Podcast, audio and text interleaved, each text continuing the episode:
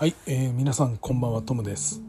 えー、本日2021年8月11日水曜日22時40分を回ったところです。えー、っと今日はですねえー、っと雑談なしに、え最初から、え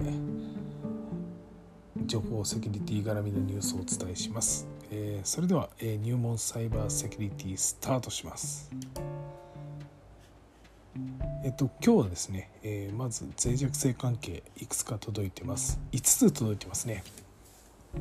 まず1件目ですが、えー、マイクロソフト、えー、月例パッチを公開してます、えー、複数のゼロデイ脆弱性を修正してます。一部で悪用も見られているということです。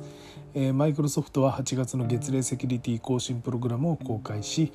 えプリントナイトメアをはじめとするゼゼロ脆弱性を含め合わせて46件の脆弱性に対応しています。一部脆弱性はすでに悪用が確認されています。で、えー、今回あの修正の、えアップデートがされてます、えー、こちらの方ね、えー、対応の方よろしくお願いします、え詳しくは、えマイクロソフトの、えホームページそれとセキュリティ更新プログラムガイドをご覧ください。ちょうどね今夏休み期間中なんで、えー、ちょっと心配ではありますが早めに対応の方よろしくお願いします、えー、続いて Adobe のですね、えー、EC プラットフォームのマジェントにですね26件の脆弱性が確認されているというニュースです、え、こちら Adobe の、えー、Adobe Systems のですね EC プラットフォームマジェントですが、え、複数の、え、深刻な脆弱性を修正するセキュリティアッププデートをリリースしています。こちらの方ご利用の方は、えー、ご対応の方よろしくお願いします、えー、Adobe システムのホームページを詳しくはご覧ください、えー、続いて、えー、3件目ですね、えー、シトリックスえシェアファイルでですね暗号化状態の確認をということで脆弱性緩和ツールで無効化される問題が判明しています、えー、シトリックスシステムズのファイル共有ソリューションシトリックス、えシェアファイルにおいてファイル暗号化オプションが意図せず無効となる問題が明らかになっています。えこちらの方ちょっと詳しく説明しますと同製品のストレージゾーンコントローラーにおいて認証回避れる、え脆弱性3件が判明し同社では2020年5月にセキュリティアドバイザリーえー、CTX269106 を公表していました。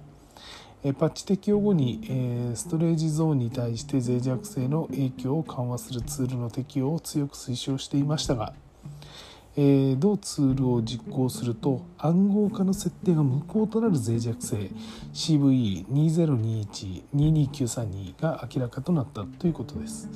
え同ツールを実行していない場合や実行後に再度暗号化を有効にした場合は影響を受けません。同社は同製品の利用者に対しストレージゾーンコントローラーより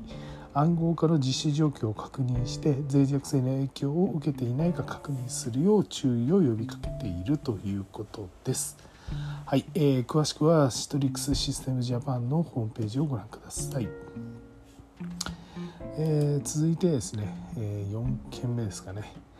えー、モジラの方からモジラファンデーションの方から、えー、Firefox 9.1が公開されました脆弱性11件に対応していますえこちらの方ご利用の方はですね、え早めに対応の方よろしくお願いします。えー、っと最後5件目ですねこちらは、えー、っとこちらも Adobe Systems の関係ですがオンライン会議システム、え Adobe Connect にアップデートが、えリリースされてますというニュースです。えこちらの方ですねえご利用の方はですねえご対応の方をお願いします。えー、僕使ったことないんですけどねこれ Adobe Systems のオフラインあオンライン会議システム Adobe Connect、まあ、こちらの方の脆弱性に対応した、えー、セキュリティアップデートリリースというニュースです、えー、詳しくは Adobe Systems のホームページをご覧ください。はい。それと今えっとそうですね。今とニュースが一件入ってきてますがえっ、ー、と今日もですね結局脆弱性のニュースばっかりなんですよね。で一件だけえっ、ー、とその他のニュースでですね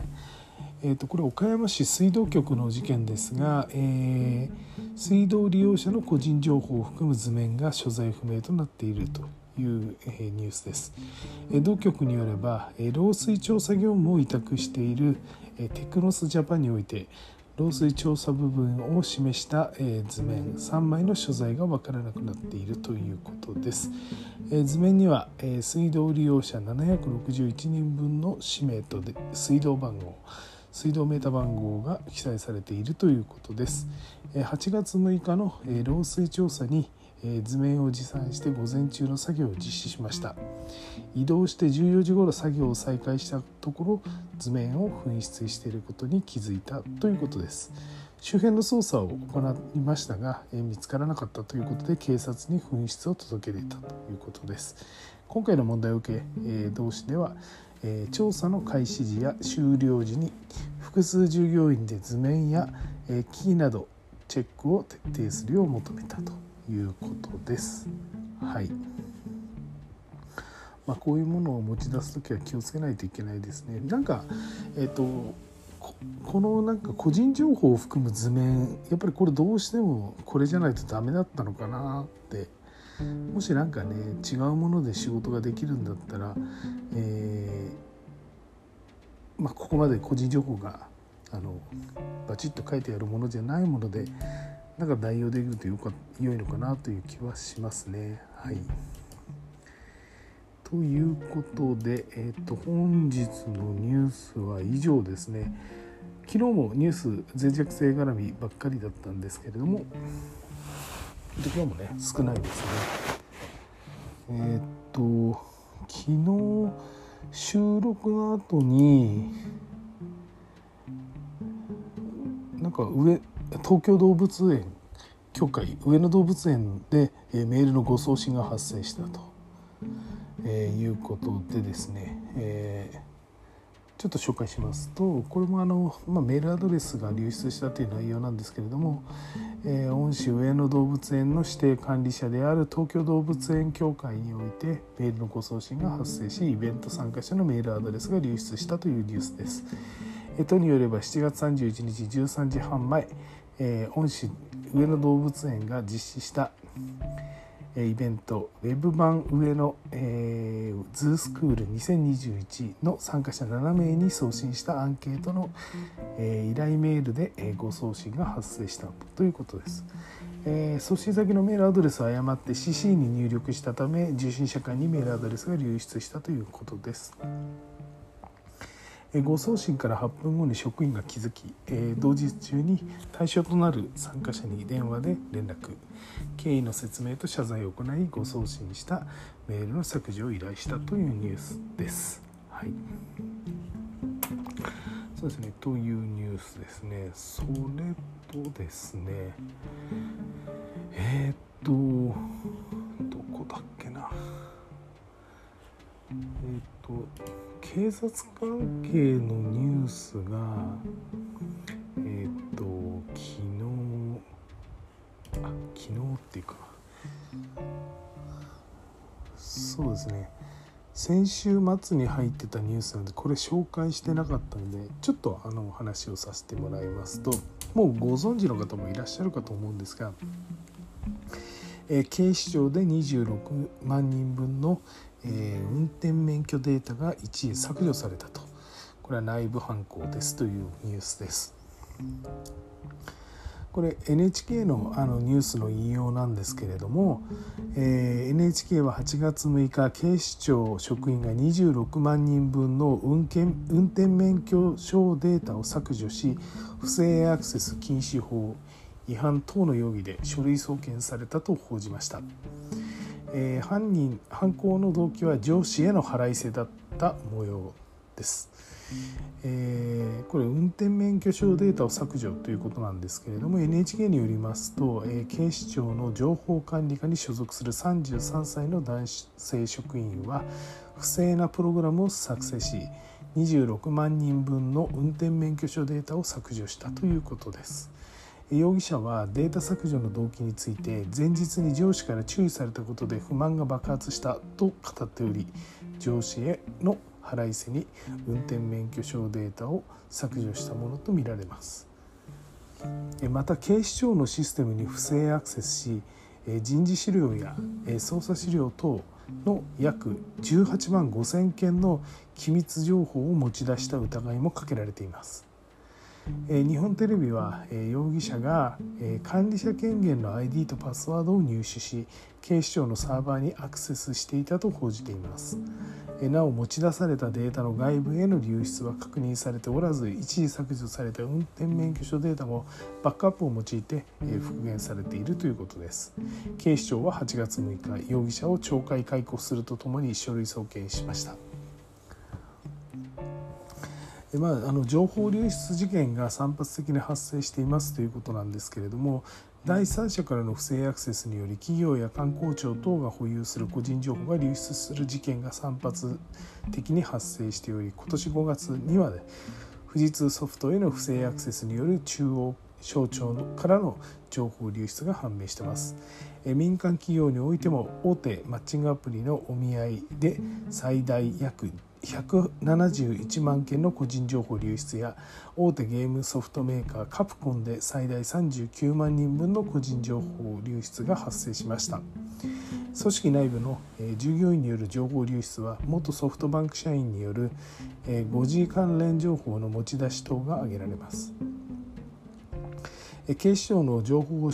情報課職員がえ不正プログラムを用いて大量の、え運転免許証データを削除した今回の事件は情報を扱う組織でのガバナンスの難しさを浮き彫りにしたと言えそうですというニュースですね。はいまあ、これいろいろ世の中の人うーんいろんな書き込みがニュースにあったんですけれどもうんあね、情報管理って性善説しかありえないですよねっていう書き込みとか、えー、まああとそうですね。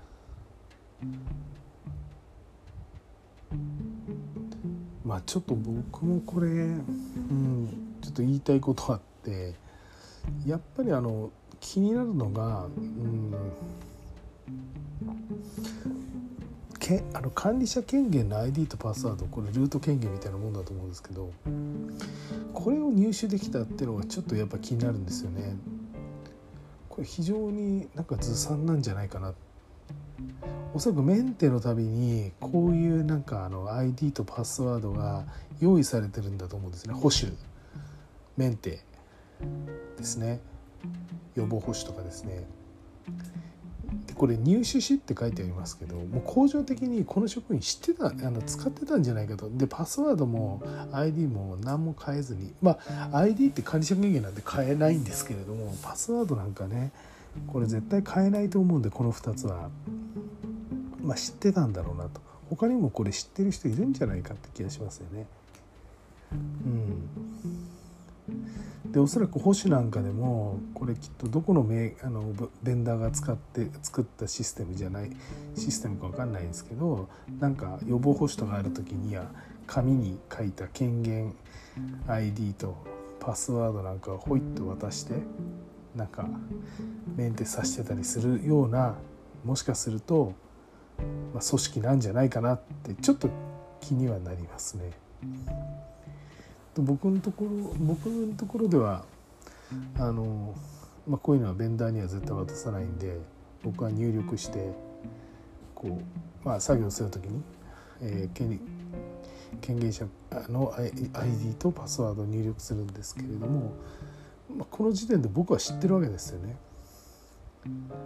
じゃあこのパスワードを変えますかって定期的に ID とか変えますかっていうとそれなかなか変えないと思うんですよね。こはまた微妙なところだと思うんですよね。ちょっとあのまあ他人事じゃなくて自分の職職場に置き換えてちょっと考えてみたいなと思います。はい。ということで、えー、本日のニュースは以上です。えー、っと今日はえー、っとまあそんなに暑くなかった。今日日中風が強くて夕方もすごい涼しかったですね。うん。なんだろう。昼間暑かったから夕方ちょっと涼しく感じただけかもしれませんが、少しあの夕方涼しかったかなと。明日からまた天気崩れるみたいなんで、ま、ちょっと急な雨とか気をつけないといけないですね。はい。ということで、えっと、本日の収録は以上になります。えー、隙間時間に聞いていただけるとありがたいです。えー、それではまた明日お会いしましょう。さよなら。